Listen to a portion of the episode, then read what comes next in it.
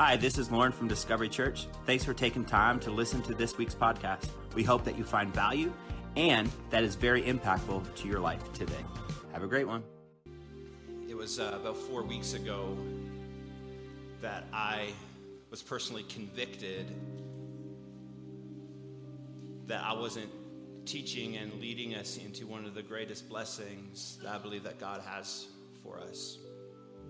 And uh, I was believing a lie that that said there's there's lots of new people showing up to Discovery Church, and maybe you're here today and you're new, and that's awesome. I'm so thankful that you you took time to be here. We believe that this is the best place you can be on a, on a Sunday morning. The local church is the best place you can be on a Sunday morning. And uh, there was a few months went by that I talked nothing about giving.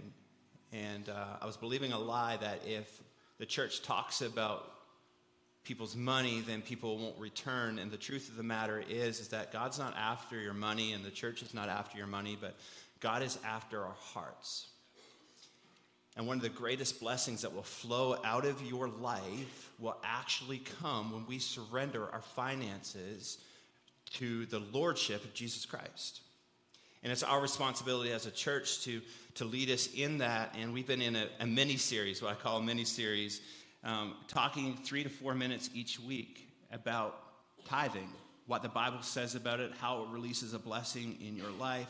So we, over the past few weeks, and I encourage you, if you've missed any of it, to go back and uh, watch it. And this is not a trick for the church to try to get your money. Uh, what we've been praying is that God would just give you a new personal revelation of your finances. Do you actually believe and make steps forward? Do we, not just you, we believe and make steps forward that Jesus is the Lord of every part of our lives? Not just a portion of it, but every part of our lives. And we talked about, even, I, I said this, is we don't know what we don't know.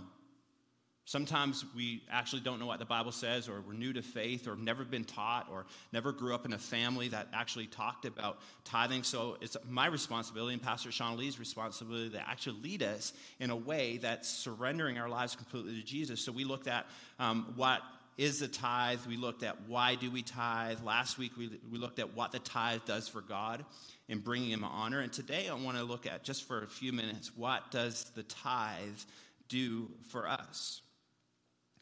And see, Second Corinthians 9 says that we get to participate in the ministry of giving with a generous heart. And this is what Second Corinthians actually says. It says, when you do, it says, you will be enriched. Now, hold your horses. We're not about prosperity gospel.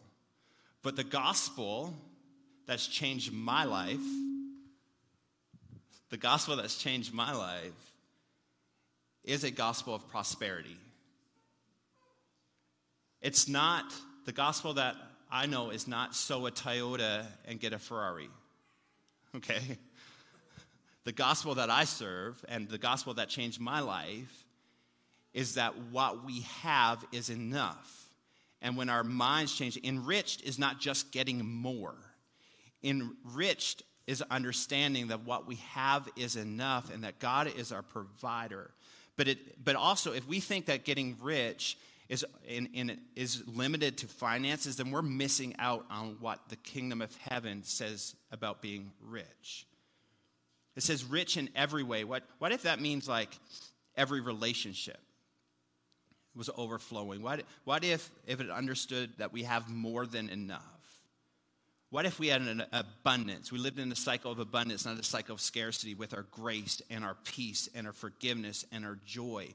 See, what, you might be able to look inwardly. What, what is maybe the, the number one thing that causes you the most stress in your life? If it's money, then we're yet to surrender it to Jesus Christ.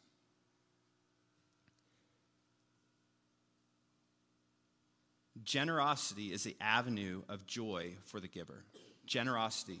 This is what it says in 2 Corinthians For God is the one who provides seed for the farmer then, uh, and, and then bread to eat. In the same way, he will provide an increase to your resources and then produce a great harvest of generosity in you.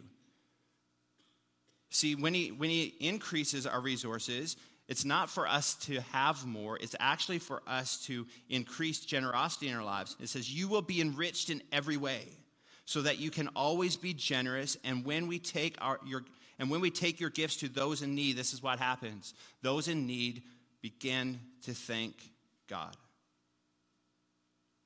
See, what happens when we give is we choose to take our eyes off of ourselves and we be a part of something bigger than ourselves. So, a question, just an internal question for us to ask is that is all the money that we have focused on us? Is our generosity non existent because everything that comes into our houses, comes into our lives, actually is to pay for our phone bill, our mortgages, our needs, take care of number one, where tithing actually moves eyes off of ourselves and places it on God to do something greater. Um, practical story of how this took place or a practical story of seeing this happen. A few years ago, I was ministering in a little Alberta town called Chauvin, Alberta. Anybody know where Chauvin is? Anybody? Some, some people? Uh, yeah, some people know where Chauvin is. Great little town. Love it. And we were ministering there, and I was talking to a farmer after, and it was in a season of drought. And if anybody's a farmer, you know drought is not fun. You're trying to figure out how your crop's going to grow. You're trying to get water, and you, you rely a lot on rain to, to grow your crops. I was in Chauvin, Alberta, and it was in a time of a drought, and a farmer was talking to me, and he said, I, I'm having the best harvest in my entire life. And he said, honestly, all the other crops around me, and he had acres and acres of land, all the other crops around me is dry. And when there's a rain cloud in, in the sky, guess where it rains? On my crops. And he's like, as I'm getting more, I'm actually just challenging God, testing God, where the Bible says test him. And he, he was testing God in his giving and giving more and more and more. And what's God doing? He, God is making it rain upon his crops. God gives seed to the farmer and then bread to eat. Next month, we're actually going to hear of a special project that we get to be a part of for Heart for the House. Heart for the House is uh, one offering that we take up a year that's a sacrificial offering. And this project gets to meet people's needs, spiritual and physical. And what's going to happen is that when we give, there are going to be people another part of the world that are going to give thanks to God because of our generosity. Because of our generosity. That's what we get to be a part of when we give, when we tithe, we get to be a part of what God can do. But in return, what happens is He enriches our lives. Not for us to buy Ferraris, not that it's wrong to have a Ferrari. My little guy's like, I want a Lamborghini when I get older. I was like, bro, it's possible. I don't call my son bro, but um, sometimes. But I'm like, we're having these conversations around tithing. I was like, if you get a Ferrari or a Lamborghini, and you don't understand what it is to release your finances to God and tithe first, then you're still going to be living in fear, even though you're driving a Lamborghini thinking you don't have enough.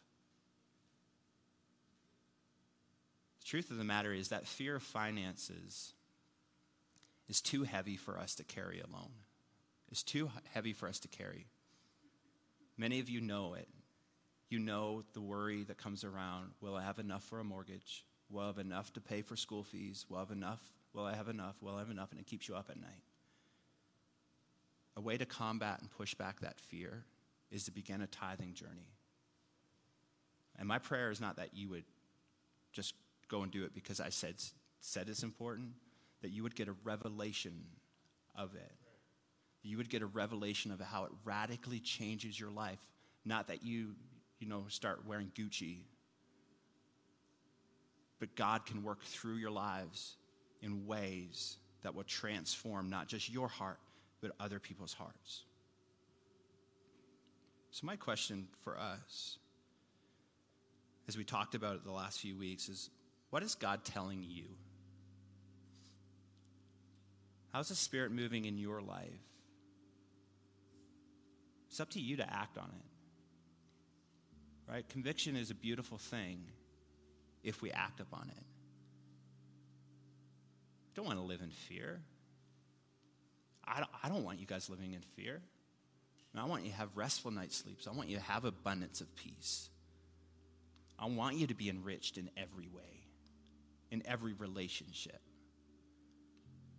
If that started, if that enrichment started with our tithe,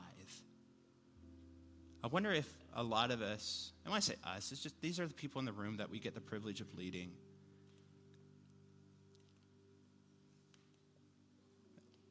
I want you to have peace. I want you to live in a cycle of abundance. What you have is enough. Whether or not that's a, a barista paycheck or a doctor's paycheck or no paycheck. Our Heavenly Father owns the cattle on a thousand hills. He can make money come out of the fish's mouth. He provides. Sometimes I think that we feel we are responsible for our provision. We're responsible to live biblically.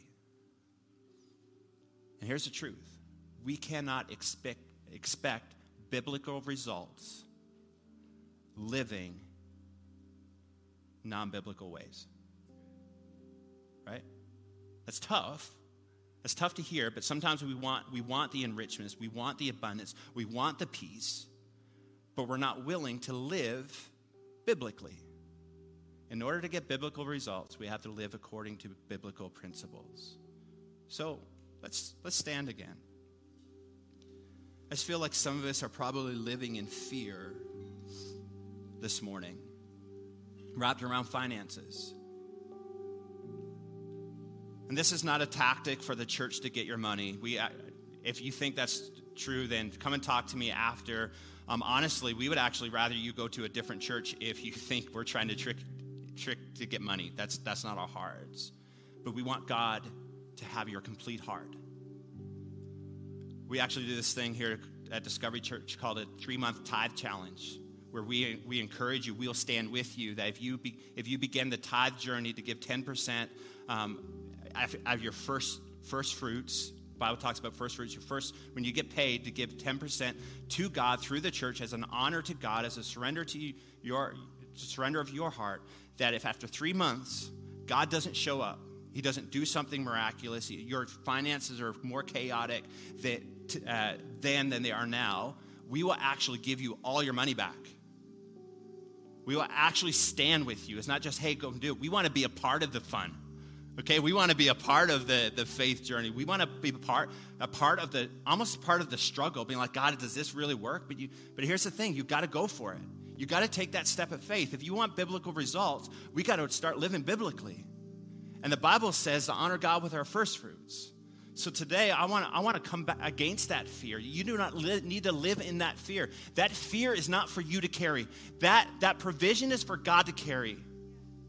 He might give us ways to steward it. He might give you abilities, but even the breath that you breathe and the feet that you walk on and the hammers that you swing and the and the dentist tools that you use or the computers that you or have the ability to use to teach students, all is actually from God.